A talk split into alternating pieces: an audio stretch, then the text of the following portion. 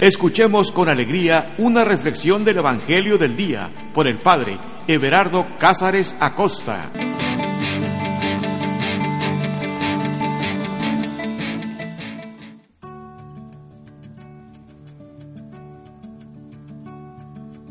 Carta de amor. Eso es la Sagrada Escritura. Una carta de amor de Dios para ti y para mí, para cada uno de nosotros. Así es como San Agustín definió en una ocasión la Sagrada Escritura y la verdad es de que no creo que haya una mejor forma de poder expresar esa relación que podemos tener con la palabra de Dios. Ciertamente hay muchas otras afirmaciones increíbles. La palabra de Dios es alimento, es luz, es fuerza, es medicina, pero cuando yo pienso en la palabra de Dios como una carta de amor, ah, se habla de, intimidad, se habla de apertura. ¿Te has puesto a pensar precisamente qué es lo que hace que una carta sea de amor? Porque hay cartas de muchas cosas.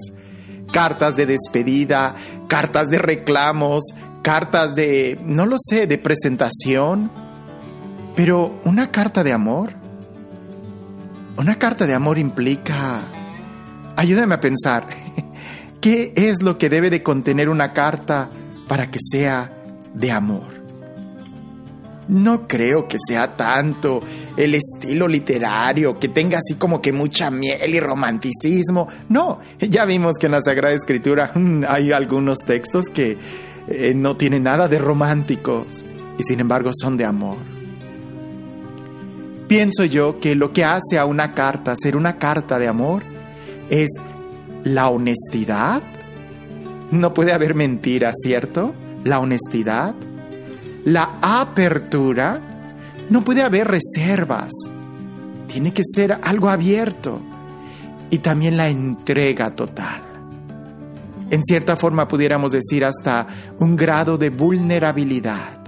El que escribe la carta se hace vulnerable a aquel que la vaya a leer, porque está poniendo sus sentimientos, está poniendo su vida, está poniendo su amor, está escribiendo, pudiéramos decir, que con su alma. Ahora, el que la lee, pareciese el que el que la lee también debe de estar igual, en una actitud de apertura, en una actitud honesta y también vulnerable para dejar que ese texto lo transforme. Así que la palabra de Dios es una carta de amor. Así es. Dios es apertura para nosotros, nos dice lo que hay en su corazón. Dios se hace vulnerable cuando pronuncia su palabra porque tenemos la libertad incluso de rechazarlo. Pero también en esas palabras está su propia persona. Se entrega a nosotros. ¿Y nosotros? ¿Nosotros cómo leemos esta carta? Para que sea una carta de amor para nosotros y no simplemente una carta de instrucciones, tenemos que tener la misma actitud. Honestidad al leerla, apertura para poder escucharla y también hacernos vulnerables, porque la palabra de Dios tiene toda la fuerza para poder transformarnos. Así que, ¿qué mejor que antes de leerla, invocar al Espíritu Santo, para que sea Él el que nos revele estos textos, para que sea el Espíritu Santo el que nos haga tener un corazón honesto y abierto, atento a la escucha de la palabra de Dios. Así que únete conmigo y digámosle juntos, ven Espíritu Santo. Ven amor del Padre y del Hijo. Ven Espíritu Santo. Y tú que llenabas los corazones de los profetas, sus mentes, sus emociones. Ven Espíritu Santo y tú que hacías latir esos corazones al unísono. Tú que inspirabas estos textos sagrados. Ven Espíritu Santo y llénanos a cada uno de nosotros, sin importar el espacio, el tiempo, el lugar en donde nos encontremos. Únenos, únenos en un mismo espíritu en ti. Únenos en tu amor, en tu presencia. Únenos con toda la eternidad en tu corazón amado. Y haz que esta palabra se convierta vida en nosotros. Haz que nosotros seamos vulnerables al momento de leerla para poder ser transformados por ella. Ven amor divino, amor del Padre y del Hijo. Ven Espíritu Santo y sopla, sopla sobre nosotros, úngenos, llénanos, llénanos, transfórmanos en ti, en tu amor, en tu presencia, en tu caridad, en tu fuerza, en tu libertad, en tu fuego abrasador, en esos ríos de agua viva, llénanos, transfórmanos en ti.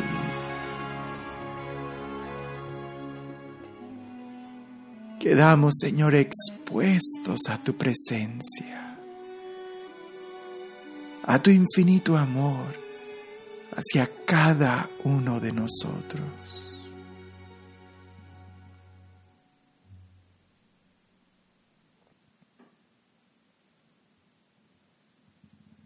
Gracias, Señor, por tu fidelidad, por estas palabras de amor que no te cansas de pronunciar sobre nosotros.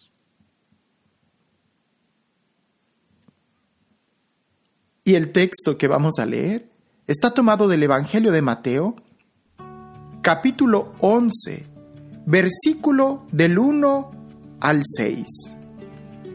Mateo, capítulo 11, versículos del 1 al 6. Dice así. Cuando terminó Jesús de dar instrucciones a sus doce discípulos, se fue de allí para enseñar y predicar en sus ciudades. Entretanto Juan, que en la cárcel había tenido noticia de las obras de Cristo, envió a preguntarle por mediación de sus discípulos, ¿Eres tú el que va a venir o esperamos a otro? Y Jesús les respondió, Id y anunciadle a Juan lo que estáis viendo y oyendo. Los ciegos ven, los cojos andan, los leprosos quedan limpios y los sordos oyen. Los muertos resucitan y a los pobres se les anuncia el Evangelio. Y bienaventurado el que no se escandalice de mí. Es un texto muy interesante. Encontramos en él, pudiéramos decir, varios movimientos o incluso emociones o situaciones del alma. Eh, repasemos algunos textos. Jesús termina de dar instrucciones a sus discípulos. Había estado como, imagina, en una escuela, en una academia, Jesús les está diciendo esto, esto, esto, les está instruyendo. Termina de ahí y se mueve a otra ciudad. Ahora, en, otro, en otra escena, Juan el Bautista está en la cárcel. Él ya no estaba instruyendo a sus discípulos, estaba en la cárcel. ¿Y quién era Juan el Bautista? Aquel que con toda libertad se movía. Eh, Juan el Bautista no seguía ningún protocolo. ¿Recuerdas cómo vestía Juan el Bautista y qué era lo que comía? E incluso cómo hablaba ¿Y que a quién le hablaba? Él era capaz de hablarle a los fariseos, a los escribas y decirles ustedes, sepulcros blanqueados, raza de víbora, qué sé yo. Y también incluso a Herodes era capaz de decirle no te es lícito tener a la mujer de tu hermano. Juan el Bautista era una persona libre, se caracterizó siempre por estar a las afueras de la ciudad. Y, y la gente la gente era la que iba y lo buscaba, porque él no seguía ningún protocolo. Pero ahora está en la cárcel, en la cárcel. Y ahí en la cárcel, él había tenido noticias de las obras de Cristo. Hay que recordar que Juan el Bautista ya había presentado en otro momento a Jesús. Juan el Bautista había sido testigo del momento del bautismo de Jesús, cuando el Espíritu Santo descendió, el cielo se rasgó y la voz del cielo se escuchó. Pero ahora ese, ese momento en donde Juan era testigo de eso, era cuando Juan estaba precisamente, pudiéramos decir, en su apogeo, en la libertad, haciendo para lo cual él había sido llamado. Pero ahora estaba en la cárcel y ya no era una revelación directa de Dios lo que oía del Cristo. Ya no era que él escuchó la voz del cielo y ver el Espíritu bajar en forma de paloma y que el cielo se rasgaba. E, esas revelaciones eran directas del cielo para él, de Dios para él. Pero ahora ya no hay nada directo. Juan está en la cárcel y lo que escucha del Mesías es sencillamente lo que otros le dicen a él. Y aquí pudiéramos pensar en dos movimientos. En un movimiento mm, es imaginarnos que quizás Juan el Bautista esté en una crisis, ¿no? Ah, eso es completamente entendible, ¿no? Pues claro, pues si no es de piedra, no es de palo. Al final de cuentas, Juan el Bautista, aquel gran profeta, el más grande de los profetas, sigue teniendo un corazón de carne, sigue teniendo un corazón humano. Y quizás él también habrá escuchado, muy posiblemente habrá escuchado, aquella teoría que el Mesías iba a liberarlos del imperio romano. Y en cierta forma quizás, quizás, ahí en la cárcel, Juan el Bautista empezaba a tener esas tentaciones de, ¿será que el Mesías me va a liberar a mí también de la cárcel, de la muerte? Pudiera ser.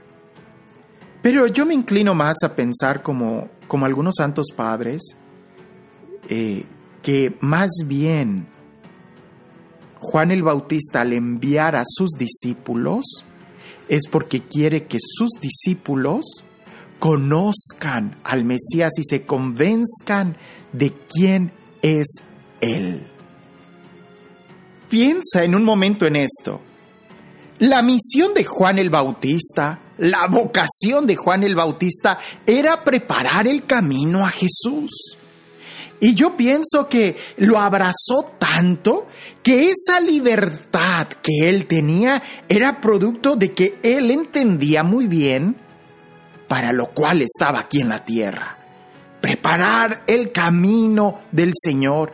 Él era simplemente la voz que prepara el camino. Y al darse cuenta que cuando, cuando Juan el Bautista presentó a Jesús diciendo, este es el Cordero de Dios que quita el pecado del mundo, algunos, dice el Evangelio, que algunos de sus discípulos empezaron a seguir a Jesús. La pregunta es, ¿y qué pasó con los otros discípulos? ¿Por qué los otros discípulos se quedaron con Juan? ¿Que, acaso no lo estaban escuchando? La misión de Juan era prepararle el camino a Jesús. Entonces todos tenían que ir con Jesús. Juan el Bautista era el que lo señalaba. ¿Para qué te quedas viendo la señal en lugar de mirar lo que la señal está apuntando? Por eso de ahí que cuando Jesús, eh, perdón, Juan el Bautista está en la cárcel, todavía tiene discípulos. Era claro que la misión de Juan el Bautista ya estaba llegando al final. Era claro que aquella vibración, aquella voz, aquel ímpetu, aquella fuerza, aquella energía, aquella pasión que tenía Juan el Bautista estaba empezando a llegar al final. Y hasta en los últimos suspiros, Juan el Bautista sigue siendo la voz. Pero ya no quiere él que la gente escuche la voz. La voz es lo de menos. Lo que quiere es que escuchen la palabra, el mensaje. Y la palabra es Jesús. Por eso, y me gusta mucho esto, Juan manda a sus discípulos con una pregunta. ¿Eres tú el Mesías o tenemos que esperar otro?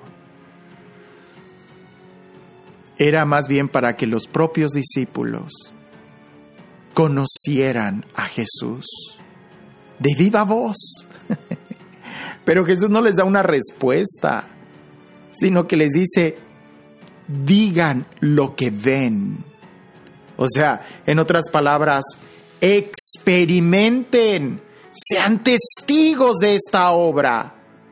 Juan el Bautista ya había oído lo que Jesús hacía, porque Juan el Bautista no necesitaba una respuesta, él ya lo había oído. Más bien quienes necesitaban oírlo, escucharlo y recibir el mensaje eran sus propios discípulos. Y ahí es donde Jesús les dice a los discípulos, vean, escuchen, ¿qué está sucediendo ahorita?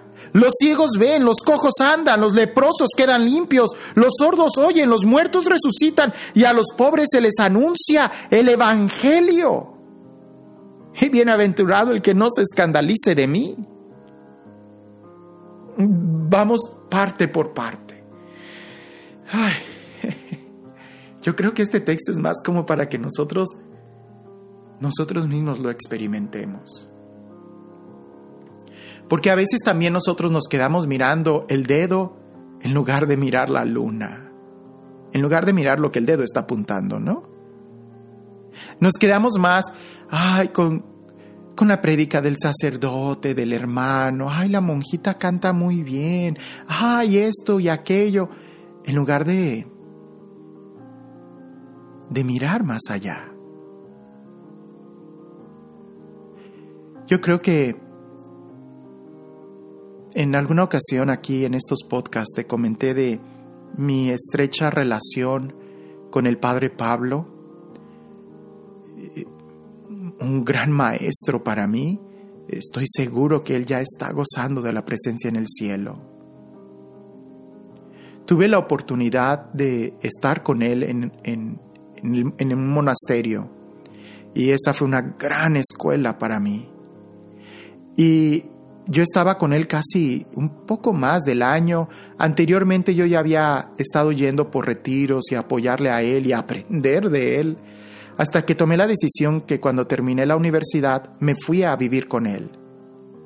Y en ese monasterio yo estaba con él muy contento, era mi maestro, yo aprendía tantas cosas de él, hasta que en un momento él me detuvo y me dijo, tienes que salir de aquí, entra al seminario. Yo le dije, no, padre, me quiero quedar aquí. Me dijo, no, aquí no, aquí no te vas a ordenar sacerdote, tienes que seguir el camino. Dios te llamó para ser sacerdote. Si tú te quedas aquí conmigo, aquí no vas a tener un futuro. Y yo sé que quizás en ese momento el Padre me lo estaba diciendo como un consejo paternal, como un consejo de, de un amigo, de... Y él me, él me lo dijo. Yo, eh, claro, el, Padre Pablo me aventajaba en edad muchísimo. Él me dijo, yo pronto voy a empezar a envejecer y otros van a venir a cuidar de este lugar y de mí. Y ahí tú no vas a tener un espacio. Por eso sigue el camino. En su momento no entendí, me dolió. Le obedecí, porque, porque si a alguien le obedecía yo totalmente era a él. Le obedecí. Y ahora que, que él ya partió a la casa del Padre, recordaba esas palabras. Y le agradezco porque ahora siendo sacerdote, me doy cuenta que a quien yo tengo que seguir es a Jesús. A quien yo tengo que seguir es a Jesús. Aunque intelectualmente el Padre Pablo me haya enseñado mucho, aunque emocionalmente mi cariño, mi respeto hacia Él como un hombre de Dios sea muy claro, él, él siempre me invitaba a mirar lo que él apuntaba, lo que él señalaba. Él no era, y me lo decía, no es a mí. Tienes que seguir tu camino. Ese camino es Jesús.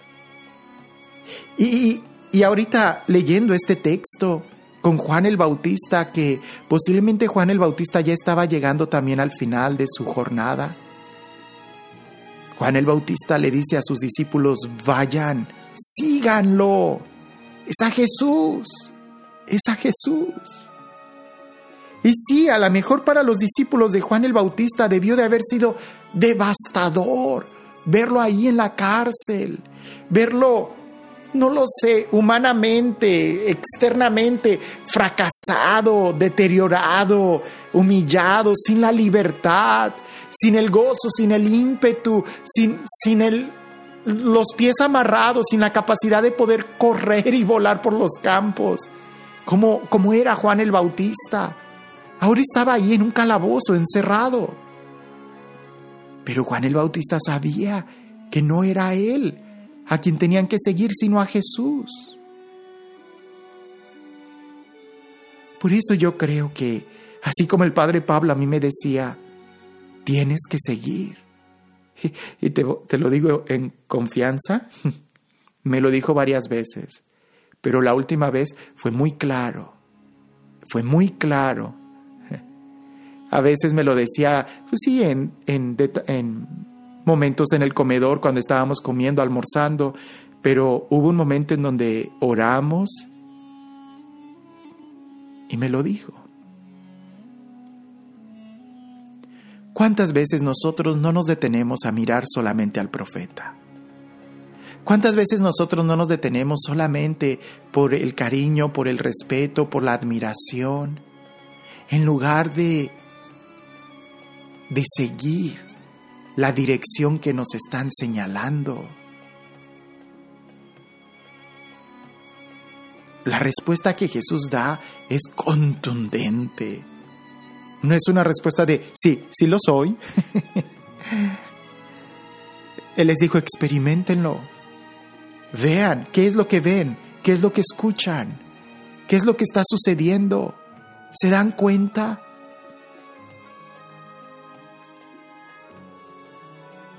Así nosotros también debemos de aprender a experimentar, a vivir y a continuar nuestro camino.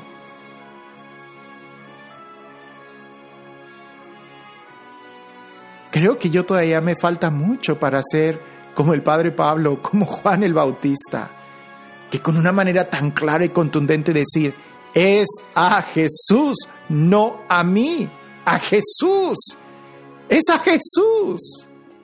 Él es el que sana, Él es el que libera, Él es el que restaura. Es Jesús, no mí. Es Él el que llena nuestra vida. Ahora, la última frase que Jesús da, ¿no? El versículo 6. Y bienaventurado el que no se escandalice de mí. Yo leí ese, ese versículo una y otra y otra vez y yo, pero ¿cómo me voy a escandalizar de Jesús? si Él es todo amor, toda vida, todo, toda bondad. ¿Qué hay en lo que yo me pueda escandalizar de Él? Ay, después recordé que para muchos la cruz es un escándalo el escándalo de la cruz. ¿Por qué? Porque muchos todavía estaban esperando. En aquel entonces, y vamos a reflexionar que también todavía el día de hoy, en aquel entonces esperaban un Mesías, que viniera y que liberara al pueblo de la opresión del nuevo faraón, ¿no? Pudiéramos decir, del imperio romano, y que diera otra vez la prosperidad al pueblo de Israel, donde hubiera abundancia de comida, manjares y joyas y dinero, y que vivieran muy bien. Oh, sorpresa, no, no. El Mesías viene a liberarnos no de un faraón de carne y hueso, sino de Satanás del pecado, que es el que nos domina y nos está marchitando. E, es Jesús alguien mucho más que Moisés. Y de lo que Jesús viene a liberarnos es de un peligro más fuerte que el hambre, que la peste, que la enfermedad, que los tiranos que controlan este mundo y sus seducciones. Por eso Jesús les dice, Y bienaventurado el que no se escandalice de mí. Porque quizás alguno de los discípulos de Juan estaría pensando, hmm, pues si Jesús es el Mesías, ¿por qué no te libera? Que empiece liberándote a ti. No, es que Jesús no vino a pelear contra el imperio romano. Oh, yo lo creo que un día, un día, un día, todo quedará clarísimo para nosotros. Pero en este momento, Él nos ha abierto las puertas del cielo y eso es mucho mejor que el vivir pacíficamente, entre comillas, 30, 50 años en esta tierra, cuando Él ha preparado toda una eternidad para ti y para mí. Y, y digo, que en aquel entonces así se pensaba en el Mesías, hoy todavía muchos piensan así. El Mesías, el Dios de mi prosperidad que me va a bendecir, me va a dar dinero, me va a dar salud, me va a dar victoria sobre mis enemigos, me va... E, esa es una forma muy materialista de pensar en Jesús. Bienaventurado el que no se escandalice de mí. Jesús quiere bendecirte con algo mucho más grande que eso. Jesús quiere liberarte de algo mucho más peligroso que una deuda económica. Los milagros que Jesús hace, eso de sanar los ciegos, los cojos, los leprosos, los sordos, apuntan hacia una realidad más profunda. Si hoy Jesús te sana físicamente es porque quiere apuntarte a algo más profundo. Eventualmente es muy posible que te vuelvas a enfermar. Pero si sanaste de aquello más profundo, jamás, jamás volverás a caer en la rutina de la tristeza. Es Jesús, es Jesús, nuestro real bien, no es Juan el Bautista, no es nuestro sacerdote favorito, no es tampoco el dinero en el banco lo que nos va a salvar, ni tener una salud de un joven, sino Jesús. Jesús, el único el que nos da la felicidad y el amor. Podrás preguntarle a todas las personas y a todas las cosas, ¿eres tú ¿Quién me va a llenar de felicidad? Solamente Jesús te va a responder, yo lo soy. Cuando terminó Jesús de dar instrucciones a sus doce discípulos, se fue de allí para enseñar y predicar en sus ciudades. Entre tanto Juan, que en la cárcel había tenido noticias de las obras de Cristo, envió a preguntarle por mediación de sus discípulos, ¿Eres tú el que ha de venir o esperamos a otro? Y Jesús les respondió, Id y anunciadle a Juan lo que estáis viendo y oyendo. Los ciegos ven, los cojos andan, los leprosos quedan limpios y a los, los sordos oyen, los muertos resucitan y a los pobres se les anuncia el Evangelio. Y bienaventurado el que no se escandalice de mí.